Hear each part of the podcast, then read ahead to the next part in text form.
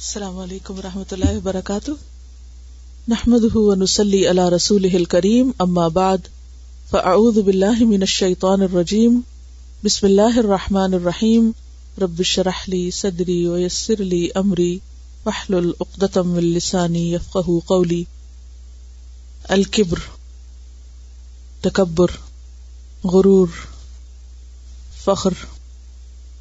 کچھ یاد رہا؟ کہیں محسوس ہوا۔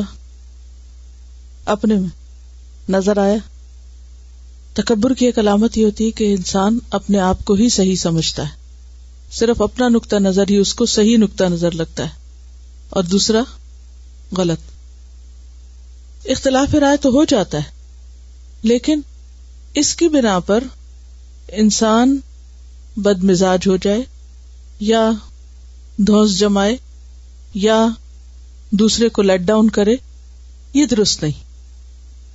بعض اوقات انسان کو یہ احساس بھی ہو جاتا ہے کہ وہ غلط کر رہا ہے، یا غلطی اس کی ہے، لیکن انسان کی انا آڑے آ جاتی ہے، اور وہ اس کو غلطی ماننے نہیں دیتی۔ اور اس طرح انسان گناہ پر اصرار کرتا چلا جاتا ہے۔ اور کبھی اپنے آپ کو حق پر ثابت کرنے کے لیے جھوٹ کا سہارا دیتا ہے، کبھی کسی اور چیز کا۔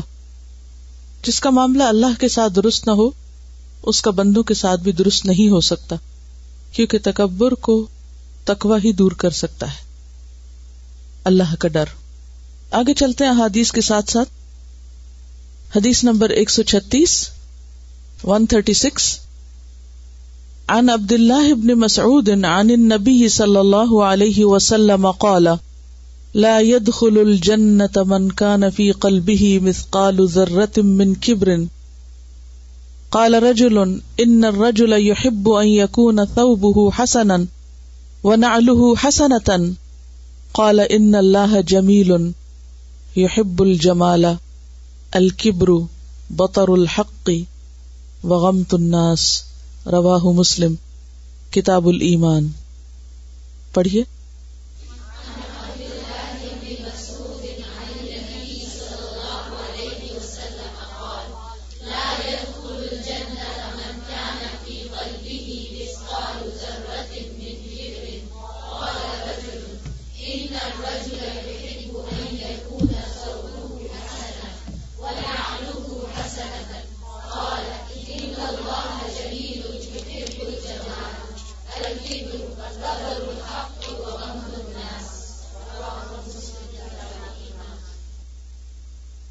سیدنا عبداللہ بن مسعود رضی اللہ عنہ سے روایت ہے کہ نبی کریم صلی اللہ علیہ وسلم نے فرمایا، وہ شخص جنت میں نہیں جائے گا، جس کے دل میں ایک ذرے کے برابر بھی تکبر ہوگا۔ ایک آدمی نے سوال کیا، آدمی کو یہ پسند ہے کہ اس کا لباس اچھا ہو اور اس کے جوتے اچھے ہوں۔ آپ صلی اللہ علیہ وسلم نے فرمایا، یقیناً اللہ تعالی جمیل ہے اور جمال کو پسند فرماتا ہے۔ تکبر، حق کو ٹھکرانا اور لوگوں کو حقیر سمجھنا ہے۔ اور یہ حدیث تکبر کی ڈیفینیشن بھی بتا رہی ہے۔ ان عبد اللہ ابن مسعود عبد اللہ بن مسعود صحابی ہیں، ان سے روایت ہے، رضی اللہ عنہ سے۔ ان نبی وہ نبی صلی اللہ علیہ وسلم سے روایت کرتے ہیں۔ قالا نبی صلی اللہ علیہ وسلم نے فرمایا، لا يدخل الجنت نہ داخل ہوگا جنت میں۔ کون؟ من کا نا جو کوئی ہے، فی قلبی ہی اس کے دل میں۔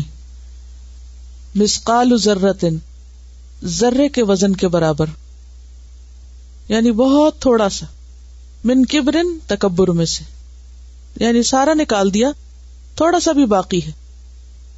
کالا رجول تو ایک شخص نے کہا یعنی جب نبی صلی اللہ علیہ وسلم یہ بات فرما رہے تھے، تو ایک شخص بولا، ان رجولا بے شک انسان یحب پسند کرتا ہے یقو کہ ہو بہو اس کا لباس حسن خوبصورت۔ یعنی ہر انسان کو خوبصورت لباس پسند ہے۔ وہ نال حسنتن اور اس کا نال یعنی جوتا حسنتن خوبصورت۔ نال چونکہ مونس ہے، اس لیے حسنتن کا لفظ آیا۔ قالا تو آپ صلی اللہ علیہ وسلم نے فرمایا، ان اللہ جمیل بے شک اللہ تعالیٰ جمیل ہے یعنی خوبصورت ہے۔ یہ حب الجمال، خوبصورتی کو پسند کرتا ہے۔ خوبصورت لباس یا خوبصورت جوتے پہننا تکبر نہیں۔ تکبر ہے دراصل الکبر بطر الحق۔ حق کا انکار۔ حق کو رد کر دینا۔ حق کو ریجیکٹ کر دینا۔ وغم تناس اور لوگوں کو حقیر سمجھنا۔ اپنے سے کم تر سمجھنا۔ غم کا لفظی معنی جو ہے وہ پست سمجھنا، نیچا سمجھنا، اور غمتا کا اگر باب ذرا سے ہو یا سمے سے، تو حقیر جاننے کے معنوں میں آتا ہے۔ نعمت کی ناشکری کے لیے بھی آتا ہے، ناقدری کرنے کے لیے۔ یعنی کوئی شخص آپ پر احسان کرے اور آپ اس کا احسان نہ مانے۔ اللہ کی دی ہوئی نعمتوں کی قدر نہ کرے کہ میرے پاس کیا ہے، کچھ بھی نہیں۔ پھر اسی طرح غم کہتے ہیں پست زمین کو، جو مستر کے معنوں میں استعمال ہوتا ہے، پست زمین۔ زمین کا نچلا حصہ۔ تو تکبر کیا ہے دراصل؟ لوگوں کو اپنے سے کمتر جاننا، چھوٹا جاننا، ان کی طرف سے کیے جانے والے کسی احسان کو نہ ماننا۔ کیونکہ جب انسان کسی کا احسان مان لیتا ہے، اعتراف کر لیتا ہے تو اس کا کیا مطلب ہے کہ وہ اس کو دراصل اپنے سے احسن، بہتر، بڑا قرار دے رہا ہوتا ہے۔ اب آپ دیکھیے کہ جب آپ احسان ہی نہ مانے کسی کا تو کیا آپ اس کے شکر گزار ہو سکتے شکر گزاری نہیں آتی۔ تو اس سے پتا چلتا ہے کہ ہر خرابی کا آغاز کہاں سے ہوتا ہے؟ تکبر سے ہوتا ہے۔ ہر برائی کی جڑ میں تکبر ہوتا ہے۔ اسی لیے یہاں پر کہا گیا کہ جس کے دل میں رائی کے دانے برابر بھی تکبر ہے تو وہ جنت میں نہیں داخل ہوگا۔ کیوں؟ اس کا مطلب یہ ہے کہ اس کے اندر سے خرابیاں دور ہی نہیں ہوئی اور آپ نے دیکھا ہوگا کہ بعض چیزیں اگر چھوٹی سی بھی باقی رہ جائیں، مثلاً کینسر ہی کی مثال لیجیے تو کینسر کیا کرتا ہے؟ اچھے بلے صحت مند انسان کو اندر ہی اندر سے ختم کر دیتا ہے، کھا جاتا ہے۔ اب اگر کسی مخصوص عزم میں، کسی پارٹ میں جسم کے کوئی ایسی بیماری ڈائگنوز ہو تو عموماً آپریٹ کر کے اس کو وہاں سے نکال دیا جاتا سارا بھی نکال دیں اور اگر تھوڑا سا حصہ بھی باقی رہ جائے تو کیا ہوتا ہے؟ پھر ٹریگر ہو جاتا ہے، پھر دوبارہ وہی پروسیس چل پڑتا ہے۔ تو جب تک انسان کے اندر تھوڑا سا بھی باقی ہو، وہ امن میں نہیں رہ سکتا۔ پھر خدشہ ہے، چانس ہے۔ اس بات کا کہ وہ بڑھ کر دوبارہ تناور درخت نہ بن جائے اور پھر اس سے مزید خرابیاں اور شر نہ پوٹے جنت میں داخلہ کیوں منع ہے؟ جنت میں داخلہ اس لیے منع ہے کہ جنت ایک سکون کی جگہ ہے۔ تو متکبر لوگ نہ خود چین سے رہتے ہیں اور نہ کسی کو چین سے رہنے دیتے ہیں۔ کیونکہ ان کے باہمی تعلقات اچھے ہو ہی نہیں سکتے۔ مثلا دو لوگ اکٹھے رہ رہے ہیں۔ اگر ان میں سے ایک اپنے آپ کو دوسرے سے بڑی چیز سمجھتا ہو اور دوسرے کی عقل، سمجھ، علم، ہنر، شکل، صورت، کام، ہر چیز کو اپنے سے کم تر کرار دے۔ تو نتیجہ کیا ہوگا؟ دوسرا شخص ہر وقت ہیملیشن محسوس کرے گا۔ دوسرے کے سامنے اپنے آپ کو ذلیل محسوس کرے گا۔ اب اگر دو لوگوں میں سے ایک اپنے آپ کو حقیر محسوس کر رہا ہے کیونکہ دوسرا اس کو مسلسل ہی احساس دلا رہا ہے کہ تم کسی قیمت کے نہیں ہو، تم کسی قابل نہیں ہو، تم کچھ بھی نہیں ہو، تمہارے اندر کوئی خوبی نہیں۔ تو جس کو وہ ذلیل کر رہا ہے، کیا اس کے دل میں دوسرے کے لیے کوئی قدر محبت چاہت رہ جائے گی؟ کچھ بھی باقی نہیں رہے گا۔ اب ایسے دو لوگ اگر بظاہر اکٹھے رہیں بھی، تو نتیجہ کیا ہوگا؟ ان کے دل پھٹے ہوئے ہوں گے، دل جڑے ہوئے نہیں ہوں گے۔ تعلقات اچھے ہو ہی نہیں سکتے۔ تو جنت چونکہ ایک ایسی بستی ہے کہ جہاں پر ہمیشہ ہمیشہ کے لیے خوشیاں رکھ دی اللہ نے۔ لہذا وہاں کے رہنے والوں کے اخلاق بھی ایسے ہونے چاہیے کہ جو ان خوشیوں کو انجوائے کر سکیں اور کرنے دیں، نہ کہ اپنی اور دوسروں کی زندگی حرام کر کے رکھے تو اس لیے بطر الحق میں دراصل اللہ کے مقابلے میں تکبر ہے، کیونکہ اللہ ہی حق ہے۔ اور اس کا کلام حق ہے۔ ریالٹی، سچائی، حقیقت۔ اب اگر کوئی شخص اللہ کو یا اللہ کی کسی بات کو نہیں مانتا، اس کا انکار کر دیتا ہے، تو وہ دراصل کیا کر رہا ہوتا ہے؟ اللہ کے مقابلے میں تکبر کر رہا ہوتا ہے۔ یہ بطر الحق ہے۔ اور بندوں کے مقابلے میں بندوں کو اپنے سے حقیر سمجھنا۔ اصل میں تکبر نام ہی ہے خلاف حقیقت رویے کے۔ خلاف حقیقت بات۔ خلاف حقیقت کیسے؟ جھوٹ بھی یہی ہوتا ہے نا، خلاف حقیقت۔ خلاف حقیقت کیا چیز؟ کہ انسان وہ ہے نہیں جو وہ بن رہا ہے یا اپنے آپ کو دکھا رہا ہے یا وہ نظر آنا چاہتا ہے۔ تو بات یہ ہے کہ دنیا کی بڑائی بڑائی نہیں ہے۔ اگر کسی انسان کو دوسرے کے مقابلے میں کوئی بھی نعمت زیادہ مل گئی ہے، تو اس بنا پر اس کو حق نہیں کہ وہ جس کو وہ نعمت نہیں ملی، اس کو حقیر سمجھے، ذلیل کرے۔ حق کیا ہے کہ اس کو بھی عزت دے۔ کیونکہ ہو سکتا ہے کہ وہ کسی اور چیز میں تمہارے مقابلے میں زیادہ بہتر ہو۔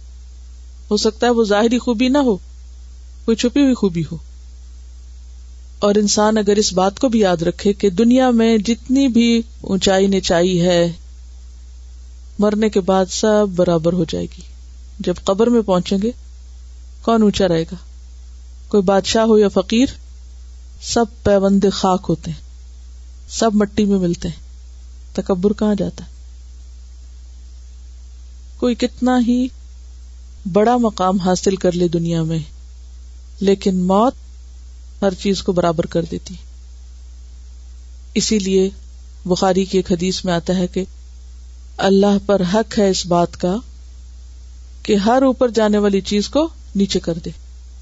جیسے انگریزی میں کہتے ہیں کہ ڈیتھ از دا گریٹسٹ اکولائزر موت سب کو برابر کر دیتی ہے، پناہ کر دیتی ہے، ہر ایک کی اکڑ توڑ دیتی ہے۔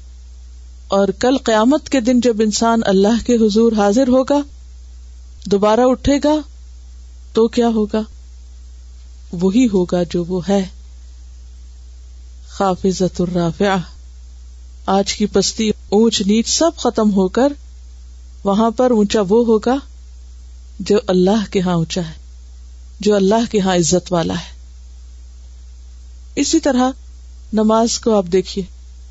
کہ جب نماز میں سب لوگ کھڑے ہوتے ہیں، ایک صف میں، اور کتنا زیادہ حکم ہے کہ صف برابر کرو، کوئی آگے پیچھے نہ ہو۔ سوائے امام کے کہ وہ ایک ضرورت کے تحت آگے ہوتا ہے۔ اس لیے نہیں کہ وہ اپنے آپ کو دوسروں سے کوئی بڑی چیز سمجھنے لگے۔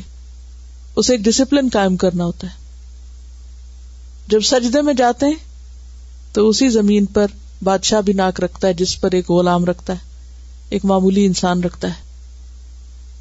جب روزہ ہوتا ہے، سب برابر ہو جاتے ہیں۔ حج میں سب ایک ہی جگہ ہوتے ہیں۔ تو اسلامی عبادات جو ہیں، یہ بھی دراصل تکبر کے خاتمے کے لیے عملی تدابیر ہے پریکٹیکل سولوشن ہے اور یہاں پر یہ جو دوسری بات کہی گئی کہ ان رجول یحب یقون حسن و نعلو حسنتن کہ یہ انسان کی ویکنیس ہے نا۔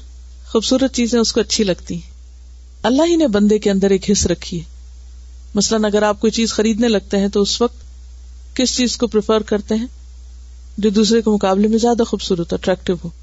اسی طرح کچھ کھا رہے ہوتے ہیں، کچھ پہن رہے ہوتے ہیں، تو اچھی چیزوں کو دل چاہتا ہے انسان کا۔ اور اللہ سبحان تعالیٰ نے ان کو حرام نہیں کیا، وہ بندوں ہی کے لیے پیدا کی ہیں۔ لیکن مشکل جب ہوتی ہے کہ جب وہ چیزیں استعمال کر کے انسان جن کے پاس نہیں، ان کو اپنے سے کم تر درجے پہ رکھے۔ اور ان سے پھر ایسا معاملہ کرے کہ جیسے کسی حقیر انسان سے کیا جاتا ہے۔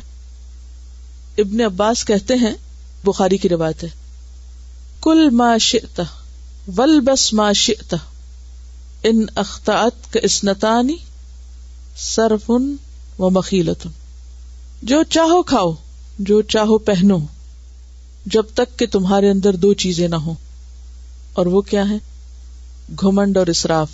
سرف ان کا مانا اسراف اور مخیلتن گھمنڈ یعنی اسراف نہ کرو، اپنی وسط سے زیادہ خرچ نہ کرو، اپنی حیثیت سے زیادہ نہ پاؤں پھیلاؤ، اور اسی طرح اپنے آپ کو دوسروں کے مقابلے میں بڑا نہ سمجھو۔ اگلی حدیث ہے انحارثت ابن واہ بن الخزائی ان النبی صلی اللہ علیہ وسلم قال الا اخبرکم باہل الجنتی کل ضعیف متضاعف لو اقسم علی اللہ لابرہ الا اخبرکم باہل النار کل عتل جواز مستکبر رواہ البخاری کتاب الادبی پڑھیے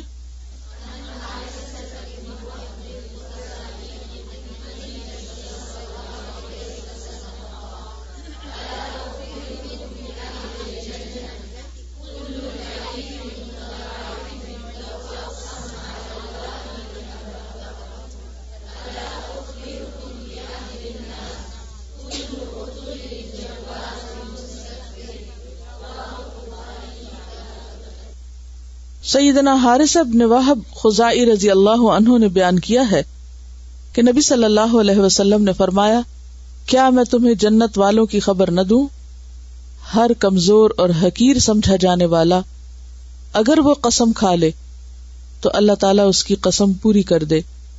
کیا میں تمہیں دوزخ والوں کی خبر نہ دوں؟ ہر تند خو، اکڑ کے چلنے والا اور متکبر۔ پچھلی حدیث میں فرمایا تھا کہ جنت میں وہ داخل نہ ہوگا جس کے دل میں ذرا برابر بھی تکبر رہ گیا۔ اور یہاں پر کیا فرمایا کہ جنت میں جانے والے کون ہیں اور جنت سے محروم رہنے والے کون ہیں ان کی خاص خاص خصوصیات یا ان کی پہچان کیا ہے؟ حارثت ابن واہ بن الخائی حارثہ بن وحب خزائی خزا قبیلے سے تعلق ہے، ان کا اس کی طرف نسبت ہے۔ ان نبی صلی اللہ علیہ وسلم قال، نبی صلی اللہ علیہ وسلم سے روایت کرتے ہوئے کہتے ہیں اللہ اخبرکم، کیا میں نہ خبر دوں تم کو؟ کیا میں نہ بتاؤں تم کو؟ بھی اہل الجنتی، اہل جنت کے بارے میں، کہ جنت میں رہنے والے کون لوگ ہیں؟ جنت کے باشندے کون ہیں؟ جنت کی آبادی کن لوگوں پر مشتمل ہے؟ کلو دائفن ہر کمزور شخص متدائف کمزور سمجھا جانے والا۔ لو اقسم اللہ ابر رہ لو اگر اقسم وہ قسم کھائے اللہ اللہ پر یعنی اللہ کا نام لے کر یا اللہ کے ذمے کر دے کسی چیز کو ابر رہ البتہ وہ اس کو پورا کر دے۔ اللہ اخبر کیا میں نہ خبر دوں تم کو، کیا میں نہ بتاؤں تم کو؟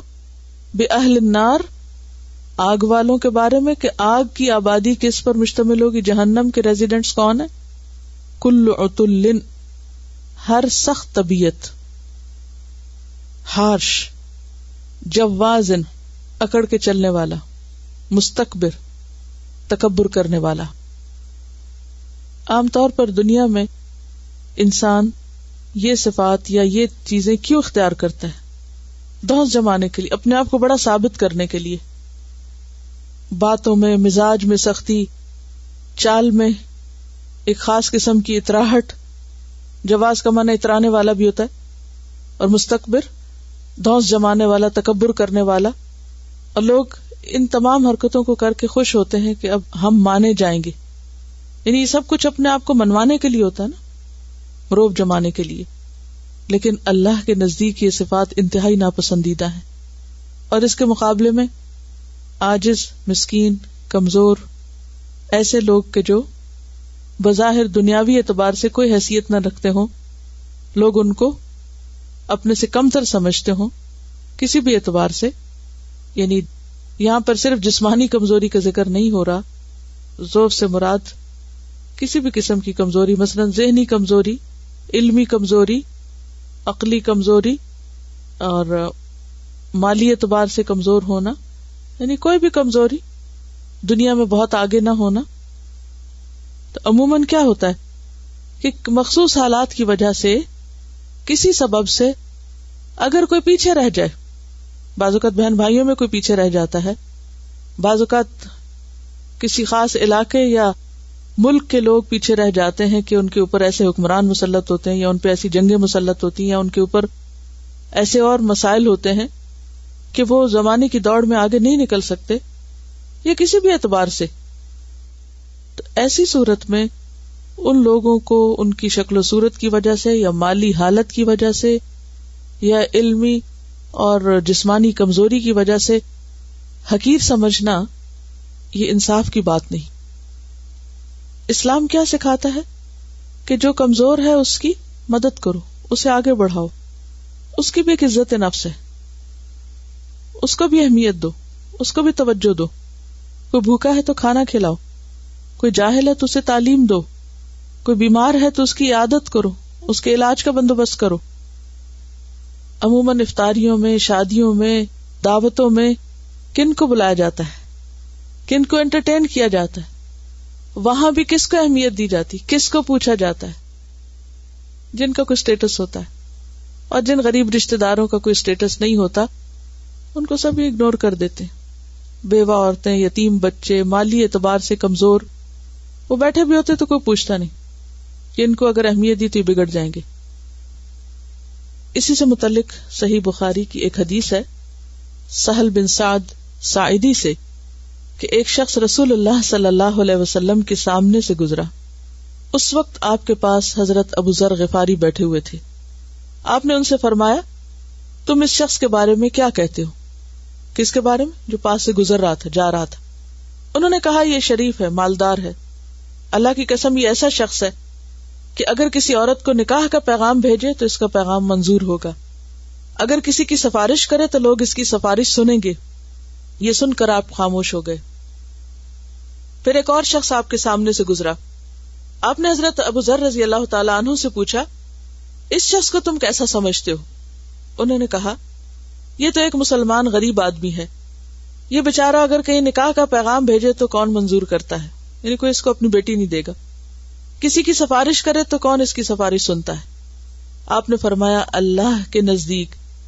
یہ محتاج شخص، اس مالدار شخص سے گو ویسے آدمی زمین بھر کر ہو یعنی ان مالداروں سے زمین بھر جائے، تو ان سے زیادہ بہتر ہے۔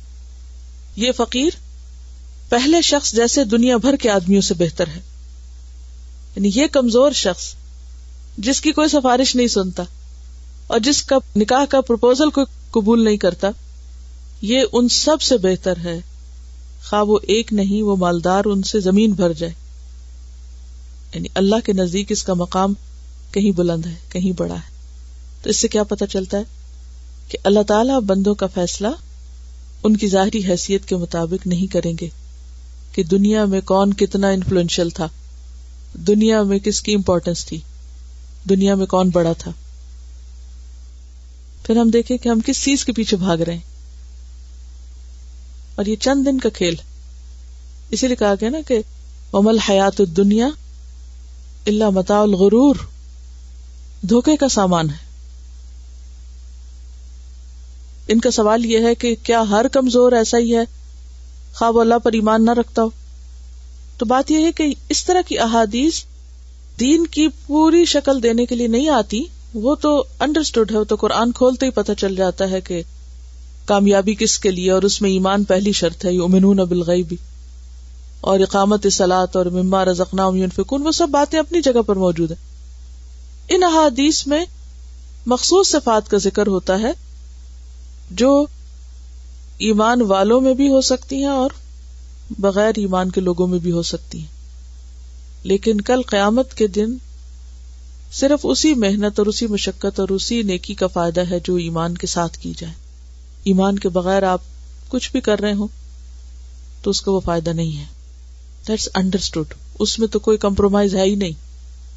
اللہ سارے گنا معاف کر دے گا، شرک کا گنا نہیں معاف کرے گا۔ اب ایک شخص شرک بھی کر رہا ہے اور ساتھ مسکین بھی ہے، تو شرک جو ہے وہ تو ناقابل معافی ہے۔ اگر وہ مرنے سے پہلے توبہ نہیں کرتا۔ آپ نے یہ پڑھا ہوگا کہ چار طرح کے لوگ ہوتے ہیں۔ تو ان میں سے ایک وہ جس کے پاس نہ دین ہے اور نہ دنیا ہے، نہ ایمان ہے، نہ مال ہے، نہ دنیا ہے، نہ آخرت ہے۔ کچھ ایسے ہیں کہ جن کے پاس دنیا تو نہیں یعنی غریب، فقیر ہے، مگر ایمان ہے، آخرت ہے ان کے پاس۔ کچھ ایسے ہیں جن کے پاس ایمان بھی ہے، دنیا بھی ہے۔ اور کچھ چوتھی قسم کے کون ہیں؟ جن کے پاس دنیا نہیں، مگر ایمان ہے۔ ریاض الصالحین 254 پہ ایک حدیث ہے جو اسی معنی کی مزید وضاحت کرتی ہے۔ حضرت ابو سعید خدری سے روایت ہے۔ نبی صلی اللہ علیہ وسلم نے فرمایا، جنت اور دو زخم میں جھگڑا ہوا۔ جہنم نے کہا، میرے اندر سرکش اور متکبر انسان ہوں گے۔ جنت نے کہا، میرے اندر کمزور اور مسکین لوگ ہوں گے۔ بس اللہ نے ان کے درمیان فیصلہ فرمایا۔ جنت سے کہا، تو جنت میری رحمت ہے۔ تیرے ذریعے سے میں جس پر چاہوں گا رحم کروں گا۔ اور دوزخ سے کہا، تو جہنم میرا عذاب ہے۔ تیرے ذریعے سے جس کو چاہوں گا عذاب دوں گا۔ تم دونوں کا بھرنا میری ذمہ داری ہے۔ اسی طرح ایک اور حدیث میں آتا ہے۔ رسول اللہ صلی اللہ علیہ وسلم نے فرمایا، یقیناً قیامت والے دن موٹا تازہ بڑا آدمی آئے گا۔ یعنی بہت شان و شوکت اور وجاہت والا، اونچا، لمبا۔ اللہ کے ہاں مچھر کے پر کے برابر بھی اس کا وزن نہ ہوگا۔ یعنی دنیاوی اعتبار سے پہاڑ جیسی شخصیتیں اللہ کے ہاں انتہائی حقیر اور ذلیل ہوگی مچھر برابر بھی وزن نہ ہوگا ان کا۔ اس کے برعکس، کمزور انسانوں کی مثال میں وہ فام خاتون جو مسجد میں جھاڑو دیا کرتی تھی اور ایک اور روایت میں ایک مرد کا ذکر بھی آتا ہے۔ رسول اللہ صلی اللہ علیہ وسلم نے اسے گم پایا تو اس کے بارے میں پوچھا۔ تو لوگوں نے بتایا کہ وہ تو فوت ہو گیا۔ آپ نے فرمایا، تم نے مجھے اطلاع کیوں نہ دی؟ کیونکہ لوگوں نے اس کا معاملہ معمولی سمجھا کہ معمولی شخص فوت ہو گیا تو اب آپ صلی اللہ علیہ وسلم کو کیا تکلیف دیں کہ آپ آئیں اور اس کا جنازہ پڑھائیں۔ آپ نے فرمایا، مجھے اس کی قبر بتاؤ۔ چنانچہ لوگوں نے آپ کو اس کی قبر بتلائی۔ تو آپ نے اس پر نماز پڑھی۔ پھر فرمایا، بے شک یہ قبریں قبر والوں پر تاریکی سے بھری ہوئی ہیں۔ میری ان پر نماز پڑھنے سے یقیناً اللہ تعالیٰ ان کے لیے روشن کر دیتا ہے۔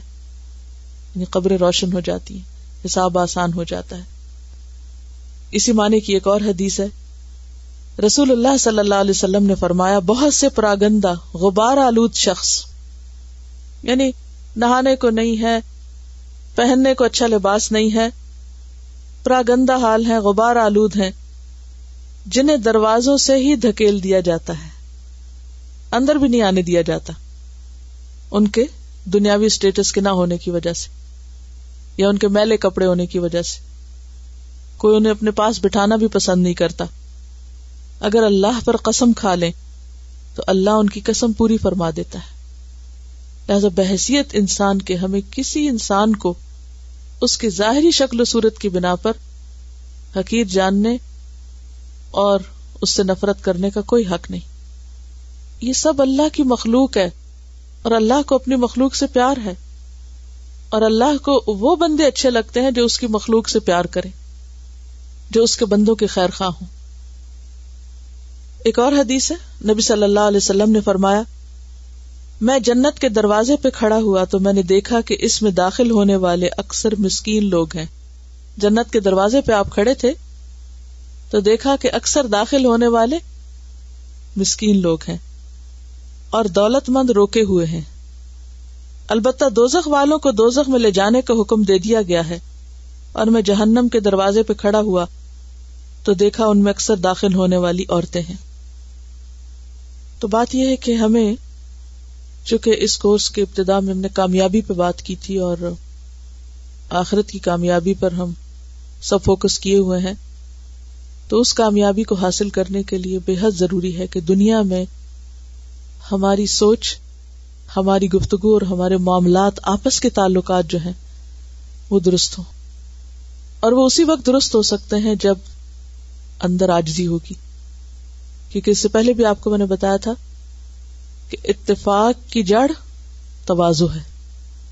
اتفاق کی بنیاد توازو ہے۔ اگر ہر انسان دوسرے کے لیے نرم ہوگا آجز ہوگا، دوسرے کی غلطی کو معاف کرنے والا ہوگا، تو اس کے خود بخود قریب ہو جائے گا۔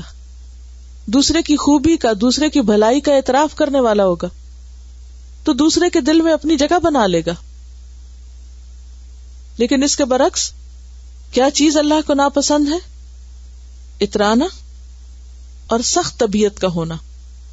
یعنی طبیعت اور مزاج کی سختی جو ہے، یہ بھی اللہ کو سخت ناپسند ہے۔ اور سخت مزاج ہونے کا مطلب کیا ہوتا ہے؟ مجھے کسی کی پرواہ نہیں۔ یعنی میں اپنے لیے خود ہی کافی ہوں۔ میں ہی سب سے بڑا ہوں اور میں ہی کافی ہوں۔ مجھے کسی اور کی ضرورت نہیں۔ کیونکہ جو انسان کسی کا ضرورت مند ہوتا ہے تو خود بخود اس کے لیے کیا کرتا ہے؟ جھک جاتا ہے۔ نرمی اختیار کر لیتا ہے۔ اور یہ نرمی اس کی مجبوری کی وجہ سے ہوتی۔ لیکن جس شخص کے پاس بہت کچھ ہو، اس کو مجبوری نہیں ہوتی۔ لہذا وہ اکڑنا شروع کر دیتا ہے۔ لیکن جو شخص اللہ کے لیے جھک جائے، من تواد اللہ رفا اللہ، کسی مجبوری میں نہ جھکے، اللہ کی خاطر، اللہ اس کو بلندی عطا کرتا ہے۔ اللہ لوگوں کے دلوں میں اس کی عزت پیدا کر دیتا ہے۔ اگلی حدیث ہے۔ عن ابي هريره قال قال رسول الله صلى الله عليه وسلم ثلاثه لا يكلمهم الله يوم القيامه ولا يزكيهم قال ابو معاويه ولا ينظر اليهم ولهم عذاب اليم شيخ زان وملك كذاب وعائل مستكبر رواه مسلم، کتاب الایمان۔ پڑھیے۔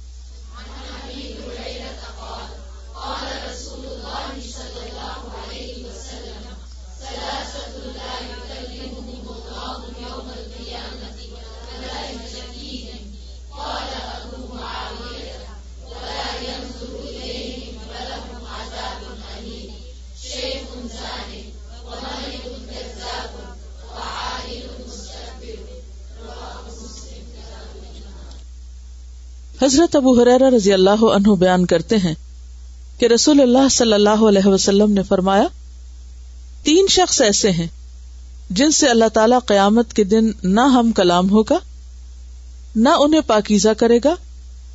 اور کہا ابو معاویہ رضی اللہ عنہ نے کہ نہ ان کی جانب دیکھے گا اور ان کے لیے دردناک عذاب ہے۔ ایک بوڑھا زانی، دوسرا جھوٹا حاکم، تیسرے متکبر فقیر۔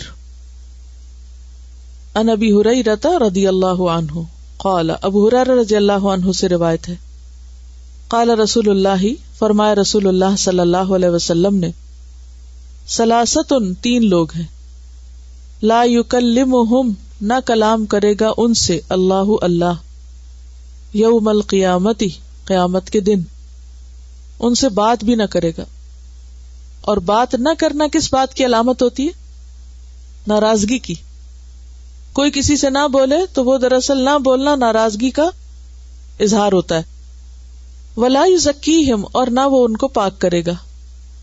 یعنی سزا دے کے ان کو معاف کر دے، یہ بھی نہیں ہوگا۔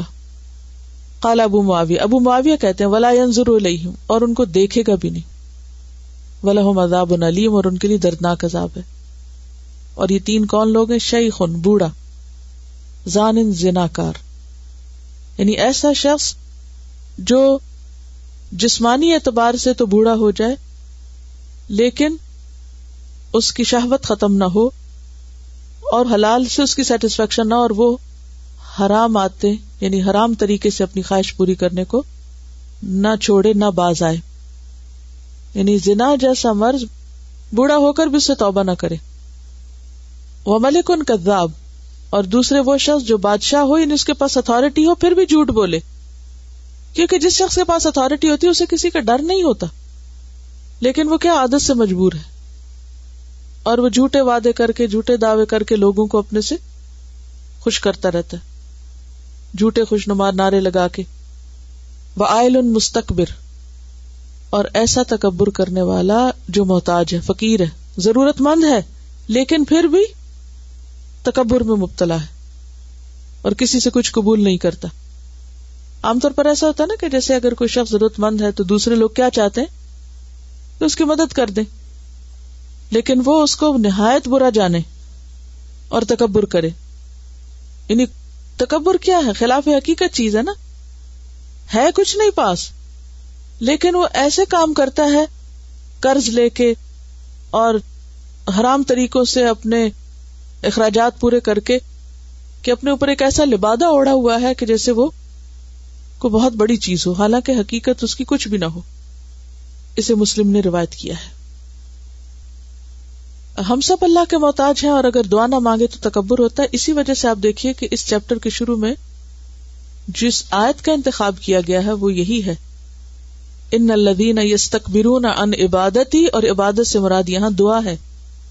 جو لوگ میری عبادت یعنی دعا سے تکبر کرتے ہیں سید خلون جہن مداخرین دعا نہ کرنا، نہ مانگنا، اس کی ضرورت محسوس نہ کرنا، یہ اللہ کے مقابلے میں تکبر کرنا ہے۔ کیونکہ انسان یہ ثابت کر رہا ہوتا ہے کہ مجھے نہیں ضرورت، حالانکہ اسے ضرورت ہوتی ہے۔ میں نہیں مانگوں گا۔ میں کیوں مانگوں؟ ان کا سوال یہ ہے کہ انہوں نے امام احمد بن حنبل کے بارے میں پڑھا کہ ان کے استاد نے ان کو نصیحت کی کہ کسی سے کچھ لینا نہیں تو کسی نے ان کو کچھ دیا اور انہوں نے قبول نہیں کیا۔ تو یہ کس میں آتا ہے؟ بات یہ ہے کہ کسی سے قبول نہ کرنا ایک الگ چیز ہے، لیکن تکبر کرنا، غریب ہوتے ہوئے ضرورت مند ہوتے ہوئے دھوس جمانا اور یہ شو آف کرنا کہ ہم ضرورت مند نہیں ہیں یا یہ کہ اپنے آپ کو جھوٹے طریقوں سے، خود ساختہ طریقوں سے دوسروں کے مقابلے میں لانا۔ ایسا لباس پہننا یا ایسے رنگ ڈھنگ اختیار کرنا کہ جس سے کیا ثابت ہو؟ کہ ہم کسی سے کم تھوڑی ہیں؟ جھوٹی شیخی بگارنا۔ یہ منع امام احمد بن حنبل نے اگر کچھ قبول نہیں کیا تو اس کا یہ مطلب نہیں کہ انہوں نے کوئی جھوٹی شیخی بکھاری۔ یہاں جس چیز کی ممانت ہے وہ کیا ہے؟ نہ ہوتے ہوئے کیا ظاہر کرنا؟ بہت کچھ۔ اور پھر یہ ہے کہ استاد اپنے شاگردوں کو خوب جانتے ہوتے ہیں۔ جب وہ اپنے کسی خاص شاگرد کو کسی طرح ڈسپلن کرنے کے لیے یا اس میں کسی اور خاص خوبی کو پیدا کرنے کے لیے کوئی مخصوص نصیحت کر دیتے ہیں، تو وہ ان کے بہت فائدے کی ہوتی کیونکہ جیسے ماں باپ ہوتے ہیں نا، تو ان کو پتا ہوتا ہے کہ اس بچے میں یہ کمزوری اور وہ اس کو اس طرح کی خاص نصیحت کرتے کہ تم کبھی کسی سے مسئلہ ادھار نہ لینا، تم کبھی کسی سے یہ نہ کرنا۔ کیوں؟ ان کو پتا ہوتا ہے کہ اگر اس کو یہاں ڈھیلا چھوڑ دیا تو یہ چیز اس کے لیے مصیبت کا باعث بن جائے گی۔ یہ اپنے آپ کو ہلاکت میں ڈال لے گا۔ تو وہ مخصوص حالات کے تحت ہے، لیکن پھر وہ ایک استاد اور شاگرد کا معاملہ ہے۔ اللہ کا دین اور اللہ کی سنت اپنی جگہ باقی ہے۔ عمومی حالات میں کیا حکم ہے؟ لیکن ہر چیز کا ایک ایکسپشنل کیس ہوتا ہے۔ مخصوص حالات ہوتے ہیں۔ اور ایک عمومی حالت ہوتی ہے۔ حضرت یعقوب علیہ السلام نے اپنے اوپر اونٹ کے گوشت کا پرہیز لاگو کیا تھا۔ کس وجہ سے؟ بیماری تھی۔ اونٹ کا گوشت، خرگوش کا گوشت اور اس طرح کی کچھ چیزیں۔ تو مخصوص حالات میں اگر کوئی اپنی کسی خاص ضرورت کے تحت کسی چیز سے الرجک ہے، بیماری ہے، تو اس میں کسی چیز کو اپنے سے روک دینا ایک اور چیز ہے، لیکن اس چیز کو حرام قرار دے دینا یا دین سے باہر قرار دینا وہ درست نہیں۔ وہ ٹھیک ہے سیلف ریسپیکٹ کی وجہ سے یا یہ کہ بھیک مانگنے کو ناپسندیدہ قرار دیا گیا، لیکن یہاں جس چیز سے پھر بات یہی ہے کہ منع کیا جا رہا ہے، وہ یہ کہ انسان وہ نظر آئے جو وہ ہے نہیں۔ کیا میں واضح کر سکوں؟ آئل مستقبر کیا ہے دراصل؟ فقیر خود کو امیر ظاہر کر رہا ہے۔ اب یہاں اس نے جھوٹا لبادہ اوڑھ لیا نا، وہ وہ ہے نہیں جو وہ دکھائی دے رہا۔ ڈاچ کر رہا ہے نا دوسرے کو دھوکا دے رہا ہے۔ اور کیا ایسا نہیں ہوتا کہ بعض اوقات لوگ اس سے دھوکا کھا لیتے ہیں اور پھر سخت مصیبت میں پڑ جاتے ہیں۔ بعض شادیاں اس بنا پر ہوتی ہیں کہ دوسرے کو یہ دھوکا دیا جاتا ہے کہ جیسے ہمارے پاس بہت کچھ ہے۔ مثلاً جب کوئی رشتہ دیکھنے کے لیے آتا ہے، تو مانگے تانگے کی چیزیں، برتن اور لباس اور چیزیں پہن کے اور رکھ کے اور دوسرے کی خاطرداری کی جاتی ہے، یہ ظاہر کرنے کے لیے کہ ہمارے پاس بہت کچھ ہے۔ لیکن بعد میں حقیقت پتہ چلتی کچھ بھی نہیں۔ شادی کے موقع پر دلہن کو پہنانے کے لیے مانگے تاگے کا زیور لا کے پہنا دیا جاتا ہے اور سارے رشتے داروں میں اور برادری میں یہ ظاہر کیا جاتا ہے کہ یہ سسرال والے لائے ہیں۔ حالانکہ وہ اگلے دن واپس لے لیا جاتا ہے اور جس کا ہوتا ہے اس کو لوٹا دیا جاتا ہے۔ ایسے میں پھر کیا ہوتا ہے؟ سب اعتماد ٹوٹ جاتا ہے، جھگڑے شروع ہو جاتے ہیں، فساد ہوتا ہے، بہت کچھ ہوتا ہے۔ یعنی آپ وہ نظر آئے جو آپ ہے نہیں، آپ کی حقیقت اصلیت کچھ اور ہے اور آپ بن بن کے کچھ اور دکھا رہے ہیں، تو یہ چیز سخت ناپسندیدہ دیکھیے مینٹین اسی حد تک رکھنا چاہیے نا جو آپ ہیں۔ اگر مینٹین رکھنے کے لیے آپ انفیئر مینز اختیار کر رہے ہیں اسے قرضہ لیے چلے جا رہے ہیں۔ تو اس سے کیا ہوتا ہے؟ بعض لوگ خود کو مینٹین رکھنے کے لیے بہت غلط طریقے اختیار کرتے اور اس سے اور زیادہ مشکل میں پڑتے ہیں۔ یعنی آپ ضرورت مند ہوں اور یہ پریٹینڈ کریں کہ میں ضرورت مند نہیں ہوں۔ آپ بھوکے ہوں اور آپ کہیں کہ میں بھوکا نہیں ہوں۔ یہ غلط ہے۔ ان کا سوال یہ ہے اگر کسی نے آپ کو ہرٹ کیا ہے اور آپ غصے میں تکلیف میں ہیں اور پھر بھی آپ جواباً کچھ نہیں کہتے، آپ مسکرا رہے ہیں یا آپ اچھی طرح پیش آئے تو کیا یہ منافقت نہیں؟ بالکل منافقت نہیں۔ نبی صلی اللہ علیہ وسلم کا صحابہ کرام کا طریقہ کیا تھا؟ جب ایک شخص حضرت ابو بکر کو گالیاں دے رہا تھا تو آپ مسکرا رہے تھے۔ اب بات یہ ہے کہ اس وقت اپنے آپ کو روک لینا، بری بات نہ کرنا، مسکرا کر ہی معاملہ کرنا، یہ بہت ہی اعلیٰ درجے کا اخلاق ہے۔ لیکن اس کا یہ مطلب نہیں کہ جو شخص غلط کام کر رہا ہے، آپ اس کو بتائیں نہیں۔ آپ اس سے جس چیز سے ہرٹ ہوتے ہیں، آپ اس کو بتا دیں کہ آپ کی یہ چیز مجھے تکلیف دیتی ہے۔ اور آرام سے بتانا اور چیز ہے، بد اخلاقی سے بتانا اور چیز ہے، اور منہ پھلا کے رکھنا، اور ہر وقت غصے میں رہنا، اور بد اخلاق ہو جانا کہ میں بالکل آنےسٹلی بتا رہا ہوں کہ میں ناراض ہوں تم سے۔ یہ بالکل ایک اور چیز ہے۔ آسن صورت حال کیا ہے؟ کیا آپ ضرور بتائیں دوسرے کو کہ مجھے آپ سے تکلیف پہنچی ہے؟ لیکن بعض اوقات دوسرے کو یہ پتا بھی نہیں ہوتا کہ کس بات سے تکلیف پہنچی۔ ایسا ہوتا یا نہیں؟ بعض اوقات کوئی شخص آپ سے ناراض دکھائی دیتا اور آپ کو سمجھ ہی نہیں آتی کس بات پہ ناراض ہے۔ اب آپ اس کے لیے ایک پہلی چھوڑ دیتے ہیں کہ آپ خود ہی سارٹ آؤٹ کرو کہ میں کس پہ ناراض ہوں۔ کیسے انسان جان سکتا ہے؟ تو انسان کو اپنے معاملات میں بالکل واضح ہونا چاہیے، صاف بتا دینا چاہیے۔ یہ اور یہ اور یہ چیز جو ہے یہ مجھے نہیں اچھی لگتی۔ یہ آسان انداز ہے بتانے کا۔ بنسبت اس کے کہ آپ موڈ آف کر لیں اور بات کریں تو بدتمیزی سے کریں۔ آپ کا نام امال کیا تیار ہو رہا ہے؟ اس سے کیا معاملہ درست ہو سکتا ہے؟ حالت درست ہو سکتا کبھی بھی نہیں۔ اور خرابی ہوتی ہے۔ ادفا بلتی کیا مطلب ہے اس کا؟ کس کو ادفا نیکی کو؟ برائی کو؟ ادفا بلتی ہی آسن آسن طریقے سے دوسرے کو بتاؤ، جس سے دوسرے کو بات سمجھ آ جائے۔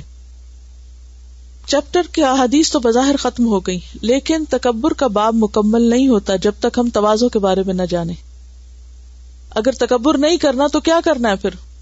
توازو اختیار کرنا ہے۔ کیونکہ تکبر کی نفی ہوتی ہے توازو سے۔ توازو کا لفظی معنی کیا ہے؟ آجزی اختیار کرنا ہمبلنس واؤ دعا دعین سے ودا کا مانا ہوتا رکھ دینا۔ تکبر کا مطلب ہے اونچا ہونا اور توازو کا کیا مطلب ہے؟ نیچا ہونا یعنی نیچا ہونے سے مراد خود کو ذلیل کرنا نہیں۔ مراد کیا ہے اس سے؟ ہمبل ہونا۔ توازو اور انکساری کے بارے میں بہت سی احادیث منہاج المسلم میں ہیں۔ آپ سب سے یہ چاہوں گی کہ آپ منہاج المسلم کے page number two seventy four کو گھر جا کر بھی پڑھیں۔ اور اپنی کتاب میں اس کتاب کا ریفرنس اینڈ پر لکھ لیں تاکہ کل کو اگر آپ کبھی کسی کو تکبر کے موضوع پر کچھ بتانے لگے تو ساتھ ہی آپ اس کے اینڈ پر کنٹینیو کریں کس سے؟ توازو اور انکساری سے۔ تو توازو اور انکساری کے موضوع پر منہاج المسلم میں احادیث اور آیات موجود ہیں۔ پیج ہے دو سو چوہتر۔ رسول اللہ صلی اللہ علیہ وسلم کا ارشاد ہے، ما نقصت صدقت من مال وما زاد اللہ عبدا بعفو الا عزا وما توادا احد للہ الا رفعه اللہ صحیح مسلم آپ نے فرمایا خیرات مال کو کم نہیں کرتی صدقے سے مال کم نہیں ہوتا معاف کرنے پر اللہ بندے کو اور عزت عطا کرتا ہے اور جو اللہ کے لیے توازو کرے اللہ اسے اونچا کر دیتا ہے اللہ کی خاطر اور اللہ کی خاطر کا مطلب کیا کہ کسی مجبوری میں نہیں کسی کے دبانے پہ نہیں، بلکہ صرف اللہ کی رضا کے لیے۔ ایک اور حدیث ہے۔ آپ صلی اللہ علیہ وسلم نے فرمایا، یحشر المتکبرون یوم القیامتی امثال الذر فی سور الدجال یخشاہم الذل من کل مکان یساقون الى سجن فی جہنم یقال له بلس۔ تعلوه نار الانیار یسقون من عصارت اہل النار طینت الخبالی قیامت کے دن متکبر دجال کی صورت میں اور چیونٹیوں کی طرح اٹھائے جائیں گے۔ ہر جگہ ان پر ذلت حاوی ہوگی۔ جہنم سے بلس نامی ایک قید خانے میں ان کو دھکیلا جائے گا۔ یعنی جہنم کی جیل میں دھکیلا جائے گا۔ سب سے بڑی آگ ان پر غالب ہوگی۔ انہیں جہنمیوں کی پیپ اور لہو پلایا جائے گا۔ سورت ابراہیم میں بھی پیپ اور لہو وغیرہ کا جو کھانا ہے وہ کس کے لیے بتایا گیا ہے؟ متکبر ہی کے لیے بیسیکلی جو حق کے مقابلے میں تکبر کرے۔ یعنی قیامت کے دن ایسے لوگ جو بڑا تکبر کرنے والے ہوں، وہ اتنے ہی چھوٹے ہوں گے۔ اور چھوٹے جانور جو عام طور پہ نظر آتے اس میں چونٹیاں ہوتی ہیں، جو وہ پاؤں تلے آ جاتی ہیں بےچاری قیامت کے دن ایسے لوگ چیونٹیوں کی شکل میں یعنی لوگ ان کو لتاڑ رہے ہوں گے اور ذلیل و خار ہوں گے۔ اور انتہائی بدترین مقام اور ٹھکانا ہوگا ان کا، اور انتہائی بدترین کھانا ہوگا ان کا۔ نبی صلی اللہ علیہ وسلم کو بھی توازو کا حکم دیا گیا ہے قرآن مجید میں۔ وقف جناح کا لمن تبا کا من المؤمنین۔ اور جو مومن آپ کے پیروکار ہو گئے ہیں، ان کے لیے اپنا بازو جھکا دیں۔ اللہ کی مخلوق میں سب سے زیادہ جو محبوب ہستی ہے وہ کون ہے؟ محمد الرسول اللہ صلی اللہ علیہ وسلم۔ اور آپ کو حکم دیا جا رہا ہے جو اعلیٰ ترین اخلاق پر فائز ہیں۔ کیا؟ کہ اہل ایمان کے لیے اپنا بازو جھکا دے اپنے ساتھیوں کے لیے ہمبلنس اختیار کرے آجزی اور نرمی اختیار کرے صحابہ کرام کی صفت کیا بتائی گئی؟ ازلت نال المؤمنین۔ مومنوں کے مقابلے میں کیا ہے؟ زلیل ہے یعنی نرم مزاج زلیل اردو والا مانا نہیں، بلکہ نرمی کے معنوں میں۔ قیامت کے دن آخرت کا گھر کس کے لیے ہے؟ تل کا دار الآخرت للذین لا یریدون علوا فی الارض ولا فسادا۔ یہ آخرت کا گھر ہم نے ان لوگوں کے لیے بنایا ہے جو زمین میں برتری اور فساد کا ارادہ نہیں رکھتے۔ کیونکہ فساد کس سے ہوتا ہے؟ تکبر سے۔ ایک اور حدیث میں ہے، رسول اللہ صلی اللہ علیہ وسلم نے فرمایا، ان اللہ اوحا الیہ، بے شک اللہ تعالی نے میری طرف وہی کی ہے۔ ان توادعو کہ تم توازو اختیار کرو۔ حتی لا یفخر احد علی احد، یہاں تک کہ کوئی کسی پر فخر نہ کرے، کوئی بھی کسی پر اپنی بڑائی نہ جتائے۔ ولا یبغی احد علی احد، اور کوئی کسی کے اوپر زیادتی نہ کرے۔ صحیح مسلم۔ ایک اور حدیث میں آپ صلی اللہ علیہ وسلم نے فرمایا، جو نبی بھی مبوس کیا گیا، کوئی پیغمبر بھی جو دنیا میں آیا، اس نے بکریاں چرائی ہیں یہ بات بتانے کا مقصد کیا ہے؟ تو معمولی پیشہ اختیار کیا۔ اور اس معمولی پیشہ اختیار کرنے میں ان کی کوئی عزت کم نہیں ہوئی۔ آج آپ دیکھیں کہ بکریاں چرانے والوں کو ہم کیا مقام دے سکتے دنیاوی اعتبار سے ان کو کیا عزت دی جاتی؟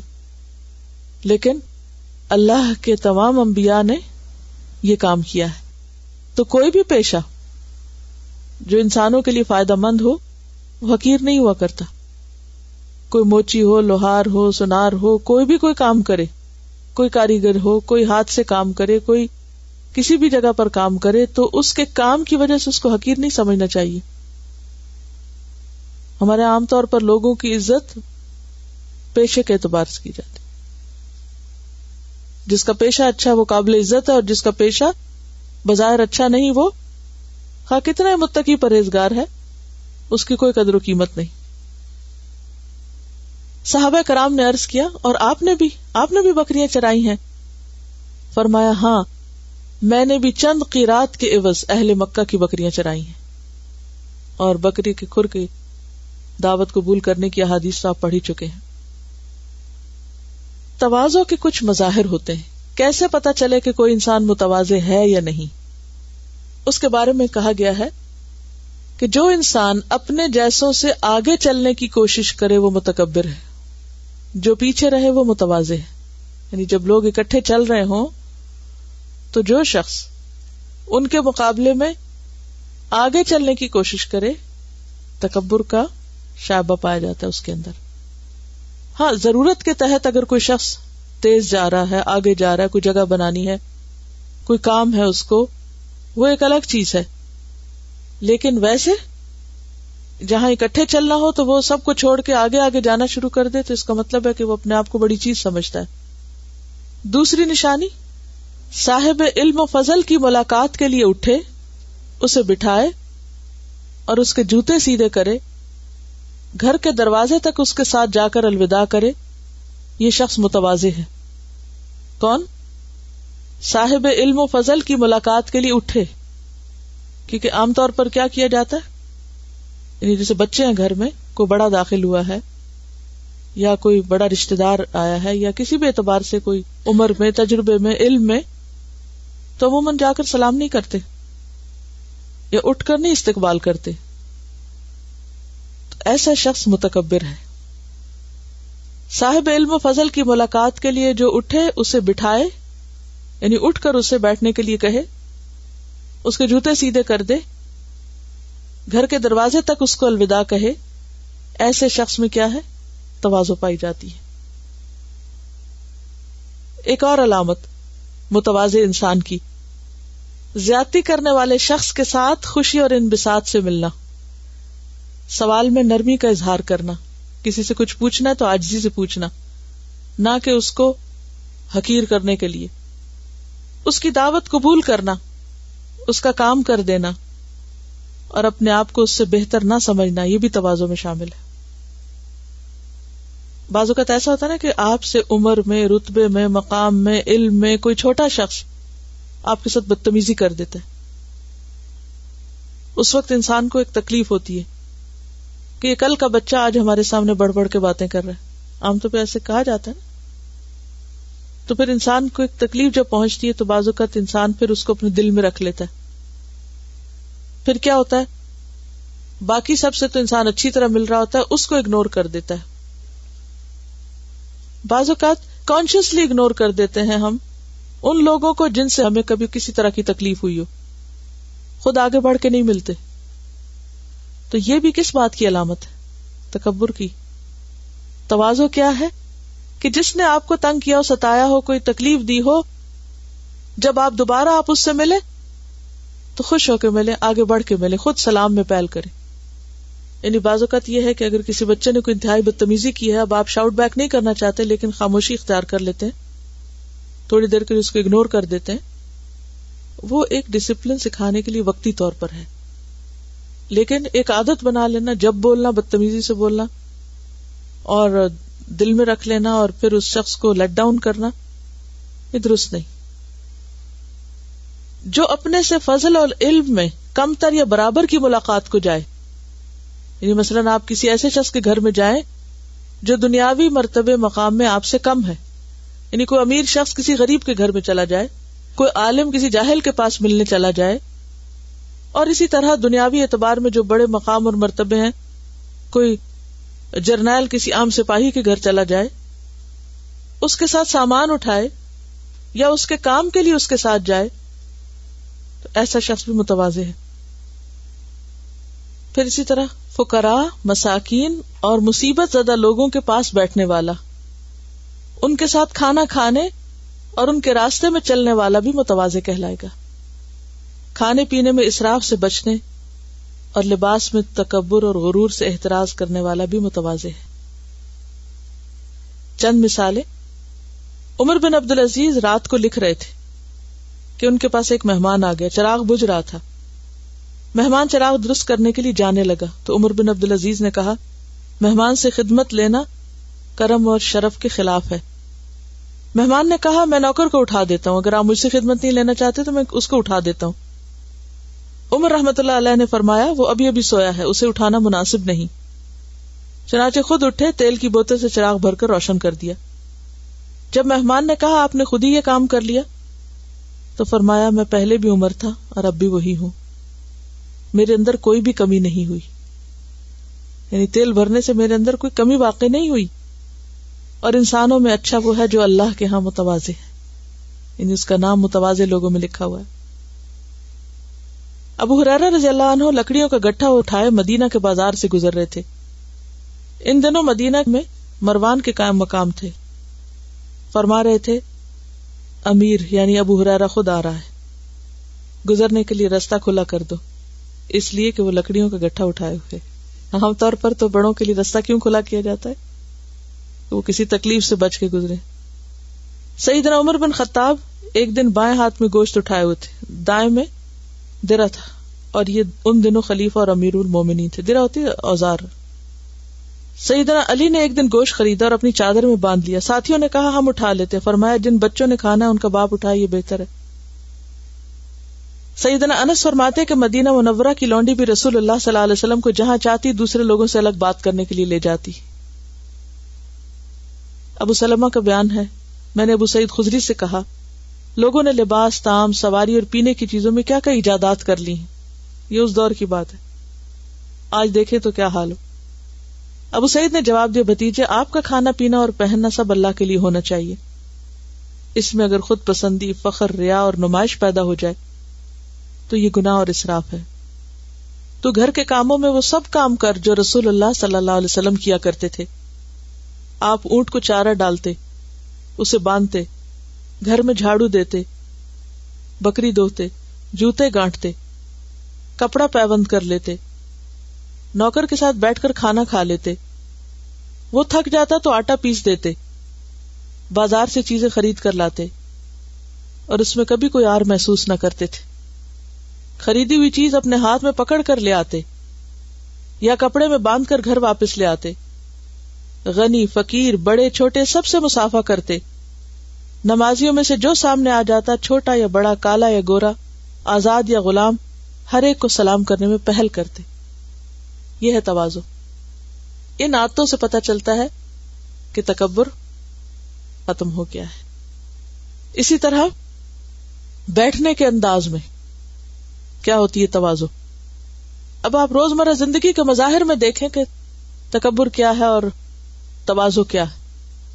اب یہ تھوڑی سی ایکٹیویٹی کرے چال میں، بیٹھنے میں، اٹھنے میں، دروازہ کھولنے میں، بند کرنے میں، چھوٹی چھوٹی چیزوں میں۔ توازو کیا اور تکبر کیا؟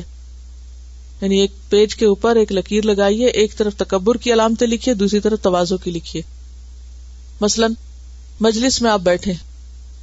توازو سے بیٹھنا کیا اور تکبر سے بیٹھنا کیا؟ نمایاں کر کے اپنے آپ کو بیٹھنا۔ اور پاؤں پھیلا کے، ٹیک لگا کے اور اکڑ کے بیٹھنا۔ اور توازو کیا؟ جہاں جگہ ملے، آرام سے ایک طرف بیٹھ جانا۔ اپنی نشست مخصوص نہ کرنا، سلام کرنا۔ اب میں ایک ایک عادت بولوں گی تو ذرا بتائیے۔ پہل کرنا یا انتظار کرنا؟ مخصوص لوگوں کرنا یا سب کو کرنا؟ توازو کیا ہے؟ سب کو کرنا۔ کھانا کھانا۔ تکبر کیا یہ میں نہیں کھاتا۔ یہ میری شان کے خلاف۔ اپنے گھر میں بھی اور کسی دعوت پر جائے تو وہاں بھی۔ نقص نکالنا اور یہ سمجھنا کہ میری شان کے خلاف پکا ہے۔ اور کسی مسکین کو عمر میں چھوٹے کو یا رتبے مقام میں چھوٹے کو ساتھ شریک نہ کرنا، ان کے لیے مخصوص الگ ٹیبل رکھنا، ٹیک لگا کے کھانا۔ لباس، انہیں لباس میں ایسے رنگ ڈھنگ اختیار کرنا اور نیت یہ ہونا کہ میں دوسروں سے نمایاں نظر آؤں۔ ابن عباس نے کہا تھا نا، جو چاہو کھاؤ، جو چاہو پہنو۔ اس میں حرج نہیں ہے جب تک کہ فضول خرچی اور خود پسندی نہ ہو، تکبر نہ ہو۔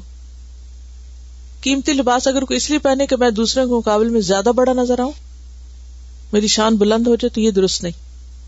سواری، معمولی کار نہیں لینا۔ حیثیت ہے یا نہیں؟ آرام دہ ہے یا نہیں؟ ضرورت ہے یا نہیں؟ کیسی سواری لینا؟ جس کی شان و شوکت زیادہ ہو۔ جس سے دوسروں پر روب جاڑنا مقصود ہو۔ ورنہ گزارا تو کسی بھی چیز میں ہو سکتا ہے۔ ہاں، ضرورت ہے تو آپ جتنی چاہے بڑی لے لیں، جتنی چاہے مضبوط لے لیں۔ اور بیٹھنے کا انداز ہی فرق ہوتا ہے۔ حتیٰ کہ ایک دروازہ کھولنے اور بند کرنے کے انداز میں بھی فرق ہوتا ہے۔ بعض لوگ آپ دیکھیں گے کہ بینک کریں گے دروازے۔ واش روم میں جائیں گے تو کیا کریں گے؟ دھڑ سے دروازہ بند کر کے جائیں گے۔ کھولیں گے، دھڑ سے بند کریں گے۔ کیوں ان کے اندر انسانیت نہیں، احساس نہیں کہ کسی اور کو تکلیف ہوگی میرے اس عمل سے؟ چلیں گے تو پاؤں مار کے چلیں گے۔ انہیں کوئی احساس نہیں کہ کوئی سو رہا ہے یا جاگ رہا ہے۔ تکبر کی علامت ہے نا۔ اگر آپ کے دل میں دوسروں کا درد ہے، ہمدردی، آپ دوسروں کو بھی اہمیت دیتے ہیں، تو سوال نہیں پیدا ہوتا کہ آپ کی چال میں یہ سب کچھ ہو۔ آپ سمٹ کے چلیں گے، سمٹ کے بیٹھیں گے، دوسرے کو اسپیس دیں گے۔ دوسرے کے لیے وہ چاہیں گے جو اپنے لیے چاہتے ہیں۔ دوسرے کے آرام سکون کا خیال رکھیں گے۔ قرآن مجید میں عباد الرحمان کی جو صفات ہے وہ عباد الرحمان الدین یمشون الردی ہن ہر چیز میں آہستگی، نرمی۔ اسی طرح معمولی لباس پہننے میں آر محسوس کرنا، یہ بھی تکبر ہے کہ لو، یہ میں پہنوں۔ اور نبی صلی اللہ علیہ وسلم نہ صرف یہ کہ گھر میں کام کاج کر لیا کرتے تھے، ابھی آپ نے اس کی تفصیل پڑھی ہے۔ بلکہ اگر کہیں مسجد میں بھی کوئی ایسی چیز دیکھتے، مثلا صفائی کی، ایک جگہ آپ نے دیکھا کہ کسی نے ناک صاف کر کے تو گندگی پھینک دی، تو آپ صلی اللہ علیہ وسلم نے خود پتھر سے رگڑ کر اس کو صاف کر دیا۔ اور کوئی اور محسوس نہیں کی۔ خندق دوسروں کے ساتھ کھود رہے تھے۔ کوئی اور محسوس نہیں کیا۔ پھر اسی طرح آپ غیر معمولی القابات سے بھی پرہیز کرتے تھے۔ بڑے بڑے ٹائٹل اپنے لیے لگانا۔ حضرت انس کہتے ہیں کہ ایک شخص آیا اور بولا، یا خیر البریتی، اے انسانوں میں سب سے اچھے، خیر البریہ کون ہوگا؟ مخلوق میں سب سے بہترین۔ آپ نے فرمایا، یہ وصف تو ابراہیم علیہ السلام کا ہے۔ مجھے کیوں کہتے ہو یہ ابراہیم علیہ السلام کا ہے؟